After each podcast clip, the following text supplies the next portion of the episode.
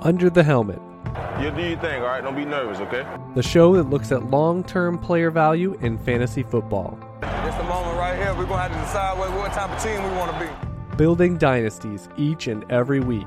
I don't even know your name. What's your name? Chad Parsons, telling you, man, you leading the league in hydration. I got a dynasty team reaping rewards for the next decade. Katie Flower, You may beat me, but you will not outwork me. Tim Torch. There's only one winner, Chad. Find their written and premium audio content at uthdynasty.com. Playing it safe in Dynasty means you're going to lose. Stop talking about it, man. Let's get this going right now. Welcome down to the helmet. Look at some long term player value in fantasy football. I'm your host, Chad Parsons. She is Katie Flower, official show of uthdynasty.com. We continue our Dynasty rookie draft flashback series, and the year was 2018. We're rolling along in this series, and I looked up a few things for sports, and this brings back the memories, Katie. Tua Tagovailoa threw that national title winning touchdown pass. How long ago does that seem? Uh, this is when Baltimore, uh, Baltimore, Maryland County uh, beat the number one seed Virginia. The curling team. This is when I got geeky on curling. The U.S. U.S. men's team won gold. Stefon Diggs, the the Minnesota Miracle, to shock the Saints, and then the Eagles with the Philly Special ended up winning the Super Bowl. So that is just four short years ago. And Katie, 2018, we're right in the the meat of some really good classes. And this one, we're going to highlight all the players, all the skill positions here as we roll through uh, what we can learn. But this was definitely I one I remember for being a ton of running backs that had profiles worthy of going high in rookie drafts. Yes, we always say that a draft class can be judged based on the strength of its running backs and quarterbacks, especially if it's super flex. If it's not super flex, then that's not as, but most dynasty leagues nowadays, let's face it, are super flex. So we'll start with the running backs. We had three first rounders. And as you mentioned, we had like eight in the top 100, but the three first rounders, second overall, Saquon Barkley out of Penn State, Rashad Penny 27th overall to the Seahawks, and Sony Michel 31st overall. I remember when we did the live NFL draft show, we were all like, Sony Michel. Uh, it was the same thing with Clyde Edwards-Helaire when that finally happened. That same feeling like his Georgia teammate, Nick Chubb, went second round, 35th overall. And I really felt like the Patriots missed the boat by drafting Sony Michel when they could have had a Nick Chubb, uh, you know, just sitting there waiting. Ronald Jones also went in the second round, on Johnson and Derrius Guice. Derrius Guice was off field issues that we weren't privy to at the time, but enough NFL owners had dug up enough to where he slid. Nobody believed him because talent wise, he would have been a top two, top three running back if he didn't have those off field issues. At least in Devy, his profile fit. We had Royce Freeman as the lone third rounder, and then we had a handful of others, which we will, I'm sure, talk about. Nyheim Hines, Kalen Ballage was a big name in in uh, you know for a later rookie. Chase Edmonds wasn't a big name, but he was in this class in the fourth round. Jordan Wilkins for a little time had a little bit of buzz. In the fifth round, John Kelly, sixth round, Boston Scott, sixth round. Bo Scarborough was a big Devy name. He went seventh round to Dallas. Um, but because Zeke Elliott was doing so well, everybody just thought he was more like depth, and that was it. But very uh, top heavy, and all the way through, there were some good good running back profiles, as you mentioned. Yeah, absolutely. The thing, the question I was thinking when I was putting together for for the show notes and some of the the data we're going to discuss, and I want to get your thoughts. I'm not gonna I'm not gonna lead the witness, but what we know now. So we are four seasons in, and obviously still an incomplete for what their career arc ultimately will will show out in a few more years. But between Nick Chubb and Saquon Barkley, how would you deduce who has been the the better or top running back of this class based on the results through four seasons? Well, I think that Nick Chubb has certainly been more durable. He's had 58 starts compared to Saquon Barkley's only had 44. The market right now, they're, you know, the Giants are trying to move Saquon and they can't even get like a third or fourth round pick for the dude. He's a big, strong guy that can catch. He's got a great profile, great work ethic, but I'd rather have Nick Chubb on my dynasty team. And I, I like Nick Chubb a lot coming out. You know, I, I was on him in Devy when he was a freshman at Georgia. I love me my Georgia running backs. Yeah, um, uh, he grades out in the running back index higher. And Saquon Barkley, of course, you know, first couple years, especially on per game basis, he was lightning in a bottle. Um, he finished running back two within those seasons. And uh, again, he had that pedigree and he was going 101, 102 of startup drafts. Now, the rub is, you know, at that point, you certainly would not have been, oh, now's the time to sell because he had sort of everything pointing in that direction. In retrospect, situation, some injuries, uh, taking away the past couple of years, um, all those factors. And like you said, I mean, now having a, a, huge salary and the Giants realizing that maybe isn't the best team building team building view, Barkley is is certainly one that has been surprisingly insulated in the dynasty marketplace. And it just goes to show when you're drafted that highly and you have that much of cachet coming into the NFL and early on, you're going to get a lot of passes. And I've said before, you know, if you're not playing and he's missed plenty of games, that it hurts you uh, less than if you're playing and playing poorly, a la Zeke Elliott and some of these others that put out quote unquote bad tape or subpar tape for their own standards. And Barkley has just plainly missed time, like Christian McCaffrey. I mean, they have missed time. Barkley had, uh, you know, I think his most notable stretch this past year, he had 50 points over a couple games early on in the season. And that was really, you know, the last point we saw, or, or the, the first point in the past 24 months. We've seen Saquon Barkley kind of look himself ish so fortunately, he got to the offseason. Hopefully, he can mend and heal. And he's still, you know, all these guys are still in their prime window of production. And one data point on the uh, the strength of the class, as you mentioned, this was the best class dating back to 2008 when you put together the top 100 picks at the running back position with their profiles as well as draft position. Obviously, Saquon Barkley going as high as he did really helps uh, that class. But like you said, a number of first rounders, second rounders, and uh, you know the other part that that I would say that I remember is uh, and will remember about this class is that we had Sony Michel and Rashad Penny pretty much in the first three four seasons be about as worst case for a round one running back as you possibly can be, and yet. Penny, we saw what he could do. Finally healthy. Uh, he hasn't been signed yet as of this recording, but finishing his rookie contract, that fifth year option, with a high note um, to say that he was one of the most productive running backs over, was it four, five, six weeks to close the season? And Sony Michel, he had plenty of moments. It's not that he ever finished in the top 10 or 15 for the aggregate season, but both of those guys still had moments of, oh, I kind of see why they were drafted as high as they were, even if we would have obviously taken guys like Nick Chubb and maybe others ahead of them in the NFL draft itself. Yeah. Um, I remember several different storylines from this draft class because of Devy and again the innate talent, Derrius Guice was going 102 in non-superflex drafts. It was Saquon Barkley, then Derrius Guice, and Nick Chubb, all in those three in some form or fashion.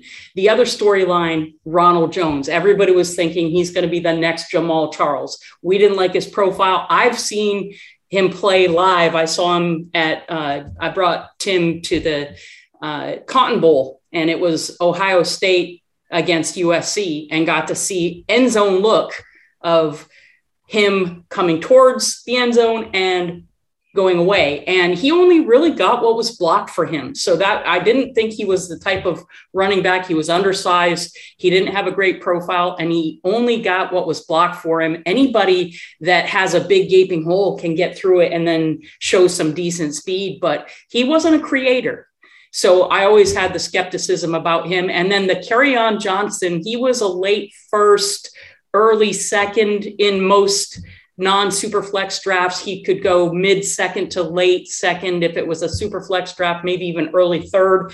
But I remember that was after Jordan Howard's big year, and people were saying, "Oh, I'd rather have Jordan Howard," and I'd say, "Man, I'd rather have Kerryon Johnson." And then Jordan Howard completely faded from he he was a one-dimensional type guy but that's why sometimes you've got to like if there's a rookie that has a profile of a pass catching guy that's big enough and strong enough they're usually going to do you better in fantasy than the one-dimensional pounders yeah. Um, one thing you mentioned Derrius Guice and more of a macro discussion because I remember for years we would talk about the dialogue of well, everyone said Derrius Guice was a first round player, and they almost like viewed him as you mentioned. I mean, he would go 102, 103 in drafts, and this was as a guy who went 59 overall. I mean, he barely got into the second round and behind a ton of guys in the second round and the first round of this draft, and yet he was pushed up because of that Devy cachet. Do you think, in retrospect, that that's something that hey?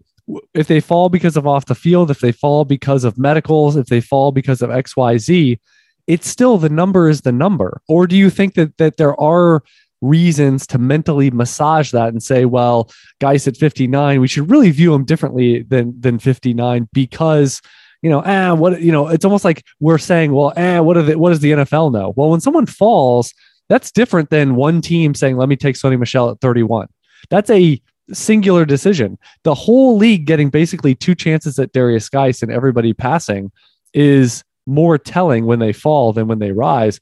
Do you think Guice in again, we know the results, we have access to that, but do you think him going as running back, what was it, seven of the class, and yet he was going two off the board on a number of occasions?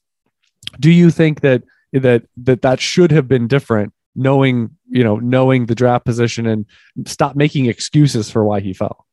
There are players throughout history like Isaiah Crowell, Stefon Diggs, who fall for different reasons. And for Isaiah Crowell, it was off field, and then he switched schools. And uh, Stefon Diggs, uh, you know, he he ended up in, at Maryland. I believe he transferred also. But you do have to make exceptions. You've got to look at the whole picture. But yes, I think it's crazy that that we were pushing him all the way to two overall. Well, that's different than Diggs in round three, right? Or Crowell in the second round of rookie drafts. We're talking about like a oh, bunch oh, of running backs going highly, and yet we want or like we just go that guy. It's not like Ronald Jones and Nick Chubb and Sony Michel. These it's not like these guys had no no name cachet. They were all like high four or five star guys from big programs, and they produced all to a a requisite level, and they all went higher than Guice. I like in retrospect, I find this very quizzical that it was like Guice, you're the guy. You're in there. 102, 103. Yeah. And again, I think that people over adjusted yeah. too much, but there are exceptions. You know, over, I think over Johnson, fine. Over like I don't think at 59 overall, you should probably press the button over a first round running back just as a general global rule. That's a full round difference, round one running backs. Now, obviously, Penny and Michel, it's not like those worked out, but I think the exercise, the practice, and the the putting the guidelines in place, I think that's a good one. Which is like, you know, Jonathan Taylor versus Clyde Edwards-Helaire. That was early second versus late first. But man, I mean, you start going in the 50s or 60s, and now you're going to put that guy over a first rounder. I'm not sure. And and the the ADP and the you know probabilities would tell you that that's a pretty bad historical bet. Yeah, uh, I think if he would have settled somewhere around the mid first, right, five, after, six. Yeah, yeah. Just yeah, after later. Saquon, after Chubb, and you know, obviously we've got other receivers and things like that. Penny probably would have been ahead of him just because of the first round. I don't think I could have taken Sony Michel over him just because I watched a lot of his uh, games at Georgia and he was decent, but I didn't see him as right. the kind of back. So it, it really, if you put it all together, yeah you still at the end of the day have to go with your guy. We didn't know at that time the extent of his off-field issues. Who could have known? The NFL knew. They kind of told us, but yeah, the one that hurts for me. They don't always get it right either. The one that hurts for me, actually, the two that hurt for me. One is Royce Freeman. Uh, you yeah. know, I and and he seemed like as he got into the NFL, he he gained weight, didn't lose it. He's like the the opposite, the reverse Le'Veon Bell, like bizarro Le'Veon Bell. But Le'Veon Bell lost 5, 10, 15 pounds as he went through the NFL. He got actually quicker. Royce Freeman tested well, you know, a, a 4.54, uh, decent, you know, a sub seven second three cone at 229.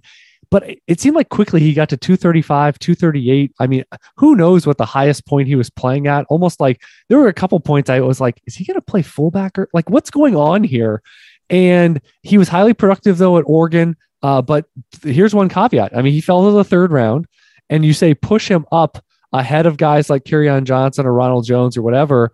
I mean, they all had good enough profiles to say you probably shouldn't be doing that. with guys that were drafted in the top 45, 50. And there's Royce Freeman out in round three. Um, so he's a four year starter. And again, four year running backs, though, you typically want younger guys.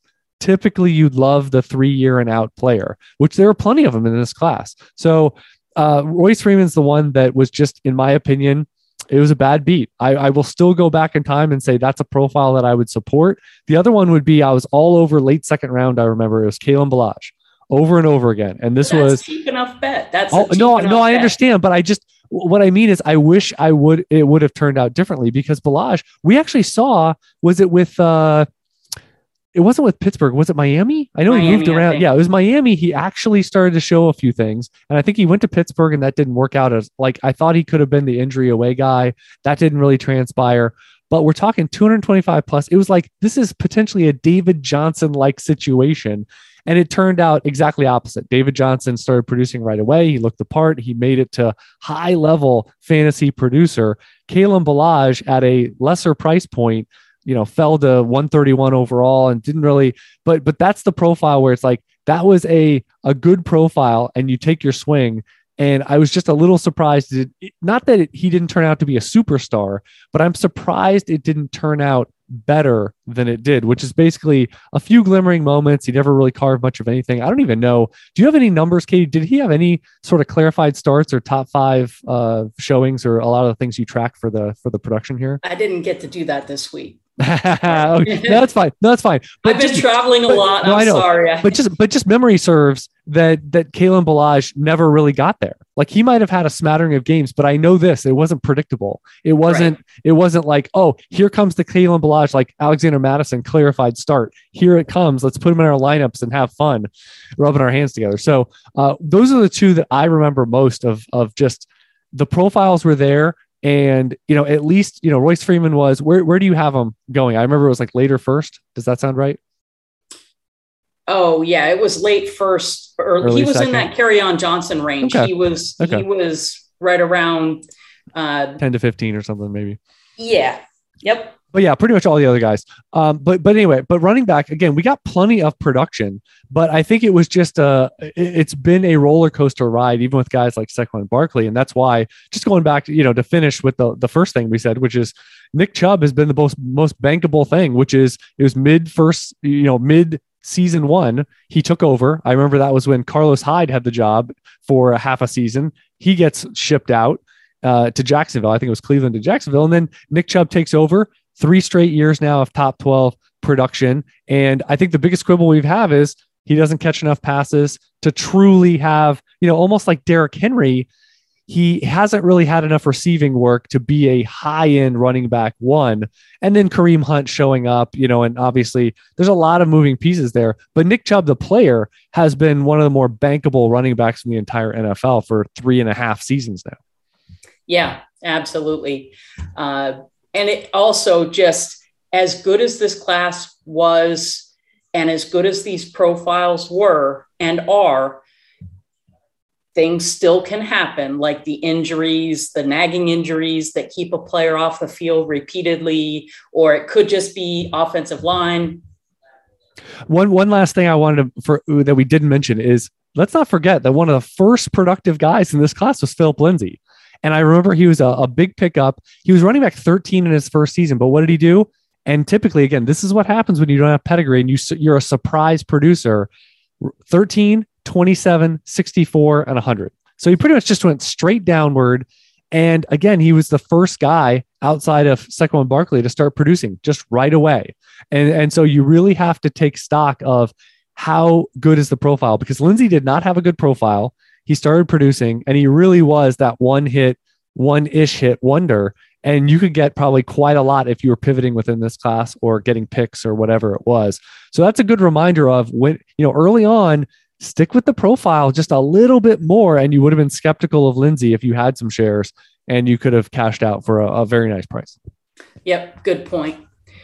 On to the wide receivers. Uh, this wasn't a particularly strong class but it was uh, a lot of wide receiver two types. You had DJ Moore that went to Carolina first round, 24th overall. Calvin Ridley, I know a lot of people were buzzed about him, but we didn't like him as much because he was on the older side. And you can talk about his profile and his metrics. Courtland Sutton, he was a big Devy name from SMU, went second round to Denver. Dante Pettis, I know a lot of buzz on him. Christian Kirk, we liked him at Under the Helmet. Anthony Miller, he went to Chicago in the second round. Not a big profile that we like. James Washington, I remember him from Devy, went to Oklahoma State, pretty good, but a, just a wide receiver too. DJ Chark was in this second round pick to Jacksonville. Then we had Michael Gallup, Tre'Quan Smith as third rounders. And one of the things I wanted to note there, well, a couple things. Antonio Callaway slipped to the fourth round. He was a five star guy and all the rage in Devy, but not productive in college. And then, you know, some off field issues himself. He slipped to the fourth round. But the big, big, big one was Equanimeous St. Brown. He was a huge Devy darling, and he went in the sixth round a full round behind Marquez Valdes-Scantling. Green Bay drafted two wide receivers in this draft, and everybody still took ESB, Equanimeous St. Brown, was still unbelievably going right around the turn at the end of the second, early third. Wow. And you could get Marquez Valdes Fourth Scantling, round, who round. went earlier in the draft. you could get him either as a waiver wire pickup or late in the fourth or fifth, depending on how deep your rookie draft was.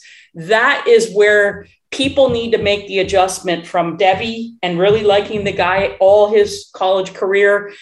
Same thing with uh, Antonio Callaway.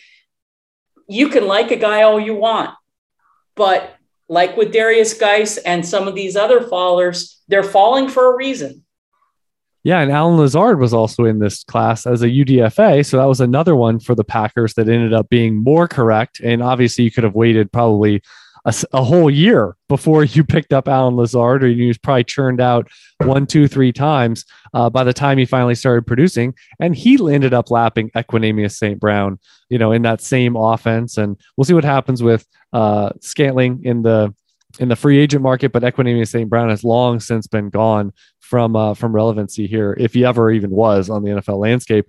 Uh, here's here's the one lesson I I learned because I remember I was all over Christian Kirk, and here's here was one of my flaws is that I remember late first round, 109 to 112, somewhere in that range, that a lot of times, and they might go back to back, DJ Moore and Christian Kirk.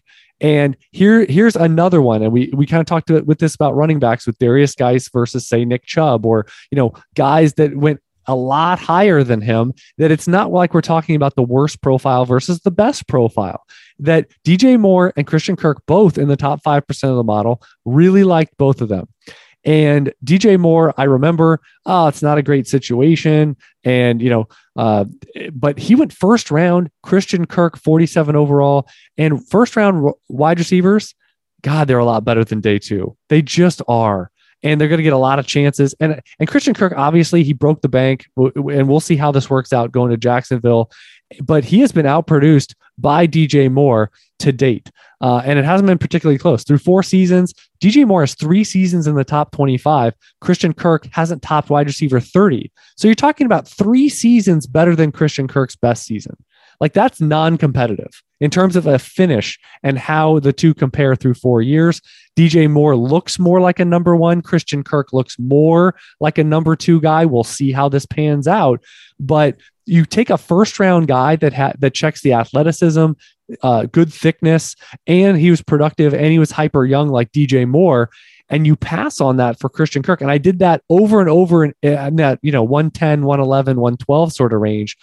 And the same thing with with Calvin Ridley, like to take zero shares. Now, you mentioned about Ridley's profile coming out of Alabama, you always say, eh, you know, what's the competition for targets like? Do you give them a little bit of a pass? I think a wide receiver, you give them less of a pass than you do at running back. Running back, there's one ball, one guy can be on the field pretty much at a time. So Georgia guys, Alabama guys, I think you give them more of a pass on how much did they produce because they probably have a lot of good traits and they're four or five star guys at a position where that really matters at running back. But for Ridley, 23% athleticism, 44% production score. He's a 23 and a half year old coming into the NFL. So, not the greatest profile. But what did you get? You had a five star guy that came in and, frankly, in uh, you know value over baseline, he's been the most productive guy of this class. Now, who knows if DJ Moore passes him because when's the next time Ridley plays and is he any good? And he'll be 28 the next time he plays, and Moore is, you know, two year, two full years younger than him, and now he's going to accrue an extra season. So, but but Ridley, first round pedigree, and again, the you got a discount. He was going late first in rookie drafts as well.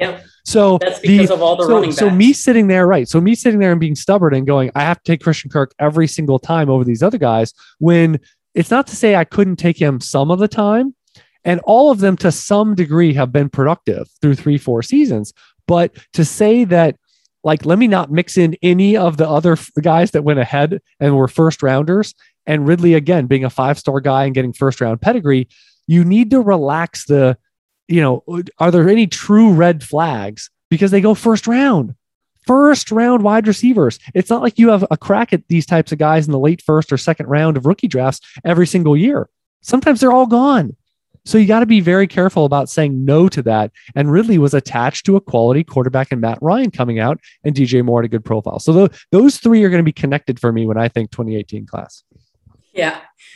Um, I remember also Michael Gallup was somebody that went somewhere around the mid second, late second in rookie drafts, and he seemed like a pretty good value. He didn't look like he was going to be necessarily ever a wide receiver one, but as far as fantasy, uh, sometimes a good wide receiver two. If you're starting three to five or three to six or four to six wide receivers, having guys like that in the lineup for fairly inexpensive, uh, they're worth a shot.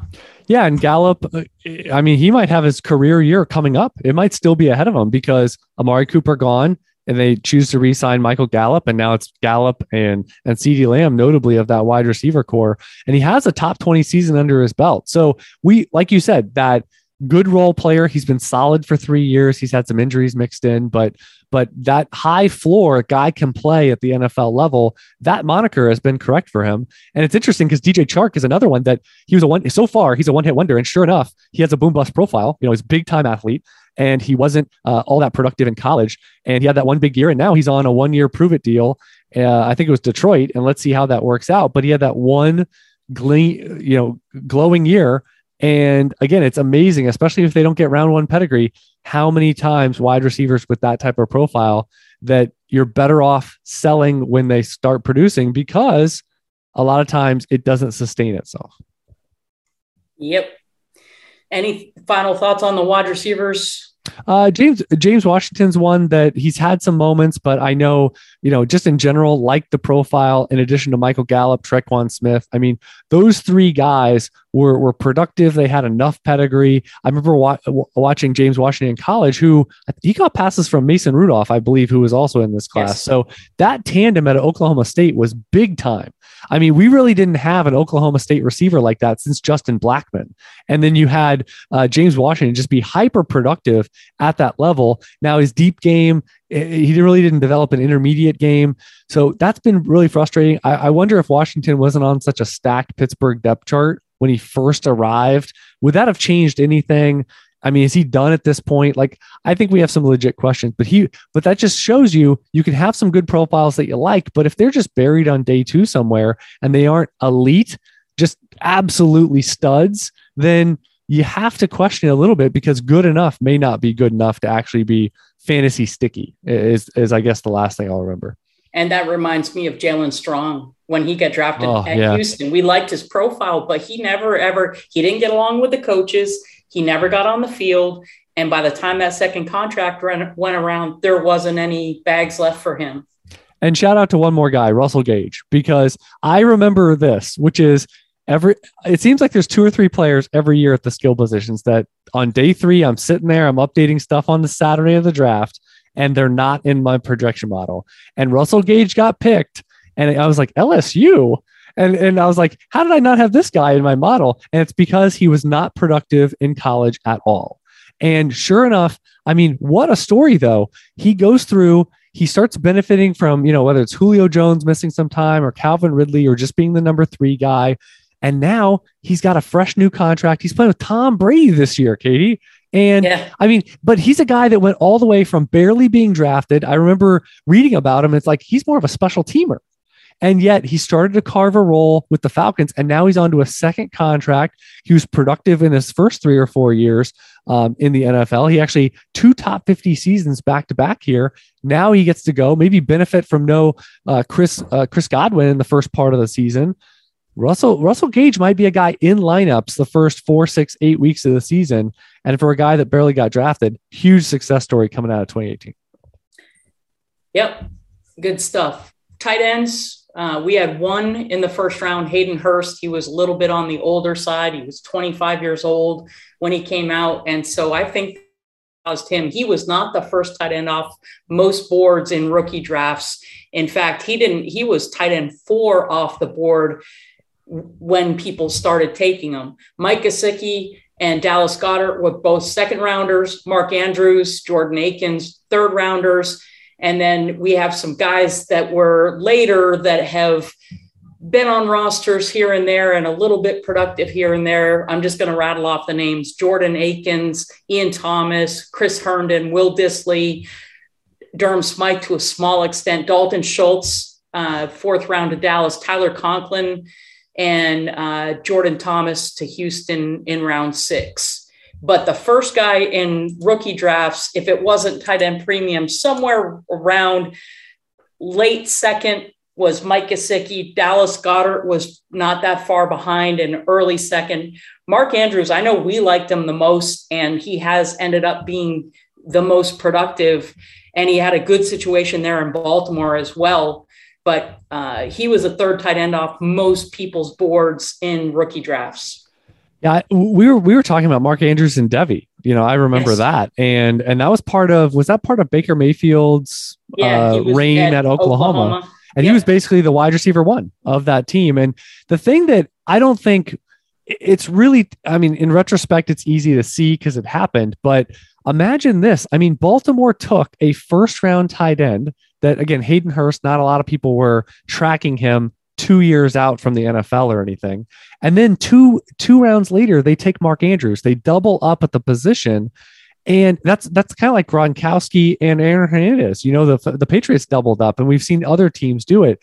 But the fact that Hayden Hurst he got injured early, I remember that it was like training camp and OTAs, and like he never really got his footing. Mark Andrews instantly came in as a pro ready guy, started producing, and just it never deviated. It was an instantaneous flip of which guy was the first round pick because it looks the exact opposite because Hurst was never able to gain traction. He was constantly the number two guy. And then obviously, you know, his best year so far is when he transitioned over to Atlanta and got a fresh start by being traded, I think, for a second round pick, which is pretty good on Baltimore to get some of that value back when they already had their guy in Mark Andrews. But I don't even think, you know, no matter how pro Mark Andrews you were, the fact that he instantaneously passed a first rounder you know on the same depth chart was such a best case scenario beyond any sort of high end outcomes and he just instantly started producing. And now andrews showed uh, really great signs in year one. He's been top five three years in a row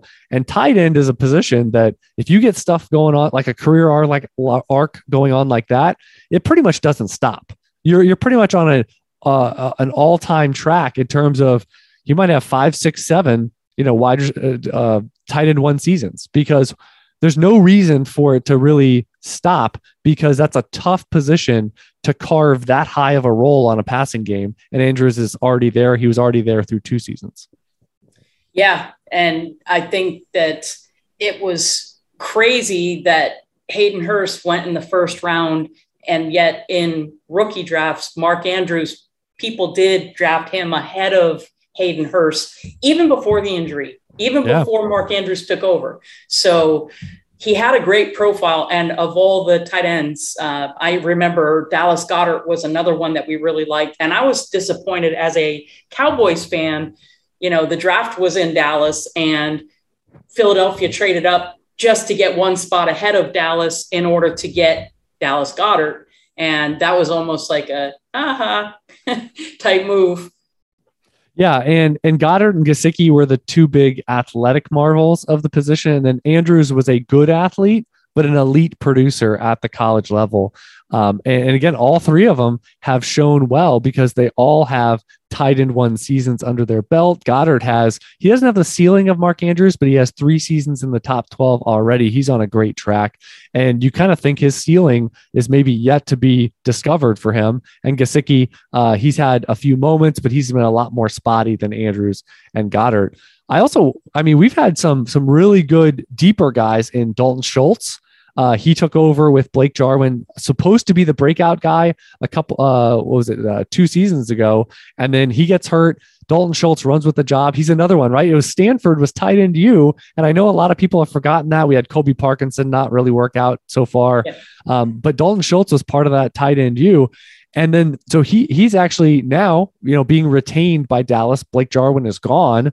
He's going to be another maybe top six to eight guy this year, as he was a year ago. And then Tyler Conklin, another one that produced a little bit in the back in the back view. Irv Smith getting injured, and then what, what do we have? We have Tyler Conklin with a relevant season. Both guys, Schultz and Conklin, pretty much off the radar and and coming from the depths of draft position and proving to be to be relevant players here. Absolutely. Any final thoughts on tight ends? Uh, no, just that, you know, like you said, Andrews was a, a, profile we liked, and, you know, Gesicki was a little bit on the radar. Dallas Goedert pretty much came onto the radar the last season or so before the NFL. Um, but Hayden Hurst really had a poor profile, and he was 25 years old. There was a lot of reasons to say, let's be skeptical. And the fact that Baltimore was able to dive back in, I just say that's eh, that's good drafting. And obviously, we don't have you know the same sort of maybe complications that NFL teams do. But take best player. I, I think the lesson Baltimore can teach us here is best player available. And if it means in a particular year you take seven straight running backs in your rookie draft, if the best player ends up being uh, two tight ends, a quarterback, and two running backs, like whatever, and, and in, this is independent of what your roster is, just take those guys. Because again, the success stories of I drafted Mark Andrews because I thought he was the best player, but I already had Travis Kelce or whatever. Uh, again, worry about a good problem when the good problem actually happens because you only have a pro. You're actually the biggest problem is if you start taking players that don't do anything. Then I don't care what position they play, you got problems. And and a good problem is I have too many of a player that I can't start them. Right? I mean, I'm out of flexes. I've got all these great tight ends, and I can't start them all. All right, well then address the problem. Maybe you want to resculpt your your roster, but you still have good players. Um, and I think people a lot of times go into their rookie draft and they go, well, I can't draft, you know, I'm good at running back. I can only draft, you know, I really don't want to draft anymore. Well, if they're the best player and the best value for the pick, just keep doubling, tripling, quadrupling down. And if that's where the rookie draft leads you, you got to go there. Yeah. And then the quarterbacks, we had five in the first round. Ooh, banner. Uh, everybody there was a lot of hype on a lot of these guys. Uh, Baker Mayfield went first overall to Cleveland, then Sam Darnold, uh, two picks later, third overall to the Jets. Josh Allen surprisingly went seventh overall ahead of Josh Rosen. Josh Rosen was the Devy name. A lot of people really liked him. Looking back at his profile, man, now that I know what I know, I know more what to look for. And his profile was just poor. Uh, and then Lamar Jackson was uh, Baltimore moved up to make sure to get that fifth year option. He was the last of the first round. And then we didn't have another quarterback off the board until Mason Rudolph in the third. A lot of people thought he was going to be Ben Roethlisberger's replacement. So in Superflex, I remember he did get drafted uh, here and uh, there, but for the most part, those five guys in some order, Baker Mayfield more often than not was the 101 in Superflex rookie drafts. And, uh, you know, it's crazy to think now we think first round quarterbacks have a big, long rope. Josh Rosen had a frozen rope. There was, yeah. it was, he had six inches of rope and it was just enough to hang himself. That's how much rope Josh Rosen had. And it yeah. lasted one year, one season before they're like, we got to go somewhere else. Let's take a right turn and get off this street. Um, yeah, the, the, the lessons I'm going to remember here is well, one is Baker Mayfield was not considered 101 uh, for the NFL this time. You know, in in earlier March, he was not considered like that. He was Right. going to be number one off the board. It was going to be. Darnold or Rosen, um, and just things change. And then uh, the other thing I remember is that I will remember is this is really a class that is, is exemplified by you, man. If you've got tools and you've got mobility and you do get pedigree, then watch out because who are the guys that that yeah Lamar Jackson fell, he still made it into the first round, and we had we had Josh Allen, he made it into the top ten for all of his hand wringing concerns about being erratic. Is the accuracy ever going to be there? What was he? He was a giant tank with a howitzer and he could run. And you could, and fantasy wise, you can work with that, right? I mean, Jalen Hurts has a fraction of the stuff that Josh Allen does, and he's an auto start fantasy option. So Josh Allen, again, eh, the the risk of taking guys like that is if they don't work out, their job security maybe not a, the short as short of a leash as Josh Rosen, but their job security is minimal. But they are they will be fantasy impactful when they play. We say this over and over again. That's the fast track. Be pro- be productive on the ground and be good enough through the air. And early on, Josh Allen, Lamar Jackson, that was the, exactly their definition. So Rosen, a statue. Baker Mayfield has had a little bit of mobility, but not much. And Sam Sam Darnold, same thing. Some mobility, but not enough not enough to to say that you have to be really really good as a passer and i just think that jackson and allen had a lot more leeway and i'll always remember that i, I think jordan came up with the rule which is like if you have a guy uh, a quarterback go that high and like in superflex they're available in the second round of rookie drafts uh, You meaning meaning josh allen you take Yeah. him or like if Yeah. he slips to the late third or fourth round of a start one you just take him you just take him and, so that's where you know it came four years ago uh, of kind of talking about this and josh allen being the the point man for that type of philosophy Absolutely. If you go back and you watch Josh Allen's college film, though, you will cringe because he really put in a lot of work. Not a lot of quarterbacks do. And it is hard to change old habits. He is one case. We cannot say that he is the norm. So I don't want anybody to think that Malik Willis, just because he can run around and is athletic and, and inaccurate, but has a strong arm, I don't want people to draw the same comparison and say, well, you know, just, you know, we're going to be able to get him. He's going to be going 101 in I was a gonna say- I was gonna say the There's bad a huge thing- difference. The Your bad thing is point- Josh Allen at 203 of Yeah. a startup uh, of a Exactly. superflex draft and 401 of a one quarterback. Malik Willis is probably going to go what top 18 of a of a of a one quarterback, and he's going to go top two or three. You know, of a of a superflex. Yes. So that so that is wildly different price points, and so that's why. Again, sometimes you have to remember these lessons and these players and these examples for years because it's easy to say, oh, you just, you know, oh, yeah, the next Stefon Diggs. Well, it might be 10 years before you go from Stefon Diggs to the next guy that actually fits a criteria or the Josh Allen sort of template here of keep your rabbit ears up, make sure you're paying attention. And like we we're saying, it's probably not this year. Like what, like we're reading the tea leaves, but it might be next year. It might be 2025. Like you learn these lessons. And I always say you build the toolbox because you never know when you're going to need the wrench or you're going to need a certain type of saw. You know, you never know. Maybe not this project. Katie knows. Katie knows firsthand. Like she's got a ton of tools, but she doesn't use every tool for every project because it doesn't apply. Exactly. Um, so when it comes to this many quarterbacks in the first round of the NFL draft, you obviously in in rookie drafts, you have your pick of the litter. You've got to be a little bit bullish on who's your guy. And I know you've mentioned this before the show.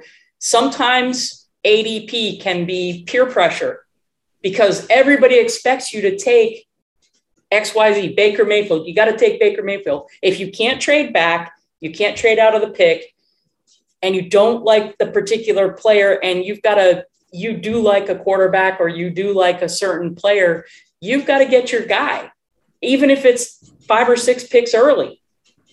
Don't let ADP be your peer pressure. Yeah, and and what I, I'll say is this: if you don't want to take your next player, whoever that is, try to trade down, try to trade out, trade. And I think the other part that we we I say all the time, but be open to trading that pick for a veteran. I have a draft, Right. you know, going on this week, my first one, my first rookie Devy combo draft of the season. And I traded one of the picks in the middle of the draft for a player because I didn't like the board. And that's okay. If you're if you're thinking running back per se and you don't like the running backs that are out there, then try to trade for one that's an injury away. Try to trade for a profile you like. And no, it's not going to be an auto start week one player if you're talking third, fourth round, whatever, but get a backup that you like. Get one that you like better than some off the rails, you know, wackadoodle, pro- low probability round six, seven, or undrafted NFL draft pick that you're like, oh, the odds of this guy are like 5%. Well, the odds of the injury away guy are a heck of a lot higher than 5%, even if they're not a super sexy, they might be 26 years old. And frankly, that guy is only going to make it till October on your roster anyway. So that would be again, it, it, and if you do, if you don't feel comfortable going to get your next guy, know that you always have a lot of different options to move back, move out, or trade for players as part of another package as well. Um, and and the last thing on Lamar Jackson is just that I remember Tim and I specifically had him on. Uh, we drafted him, you know, on I think it was like round two of uh, of the one quarterback draft or whatever, and we had him. He was behind some other quarterback at the time on our depth chart, and we traded him after the first year because we were just kind of, ah, you know, it's another quarterback, clear the spot. Lamar Jackson, again, don't look for the Lamar Jackson profile. It doesn't come along that often because he is a rarefied player. Go back and watch Louisville. I mean, he was like the whole offense. Like he was the lead running back. And sure enough, what's he doing in the NFL? Same sort of stuff. Um, but he was so hyper mobile. I mean, he was basically like, if, if you rewind, I mean, he was Cam Newton, but obviously a more dynamic sort of runner in that in that profile. But I mean, what a player and what a unique player he was. And say, like, a unicorn can be good and a bad thing. So Lamar Jackson passing again, still, we're still sort of having those questions. But when you have a unicorn in a very freakish way, I would say just in general, and my last point here is embrace it. Em- like Cam Newton was a tank in a unique unicorn type fashion. Embrace that. Lamar Jackson, Kyler Murray to some degree, they are unicorns in how they play or what they are for the position. Be open to them changing the game, especially at certain price points, because Lamar Jackson was not hyper expensive in this class. Josh Allen was not hyper expensive. So if you can get unicorns that don't cost you 101, that's all the better. And I would just say be open to that. But if you're going to make that pick, and a good example from Tim and I's uh, situation, stick with it. I think at that point, Lamar Jackson had played one game or part of one game, for goodness sake. And then we traded it. Well, why'd you make the pick if he was going to basically have a redshirt rookie year and then you were going to go, eh, clear the spot? You got to commit to the spot when you draft it, especially in the first couple rounds of your rookie draft when you make the pick.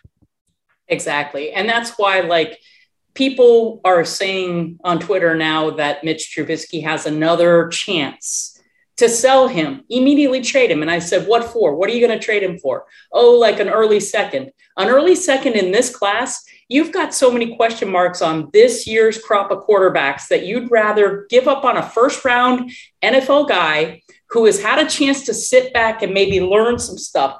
His biggest thing was he had one season in college. And he'll probably and be he'll probably be a guy that's a top 12, 15 fantasy guy, regardless what his team record is or how good he is NFL wise. Exactly. So, I mean, I'm of the mind you keep the Mitch Trubisky, and then if he does start to escalate, because even if, if the Steelers draft somebody, he's probably going to have like Trubisky's going to have a decent leash this year.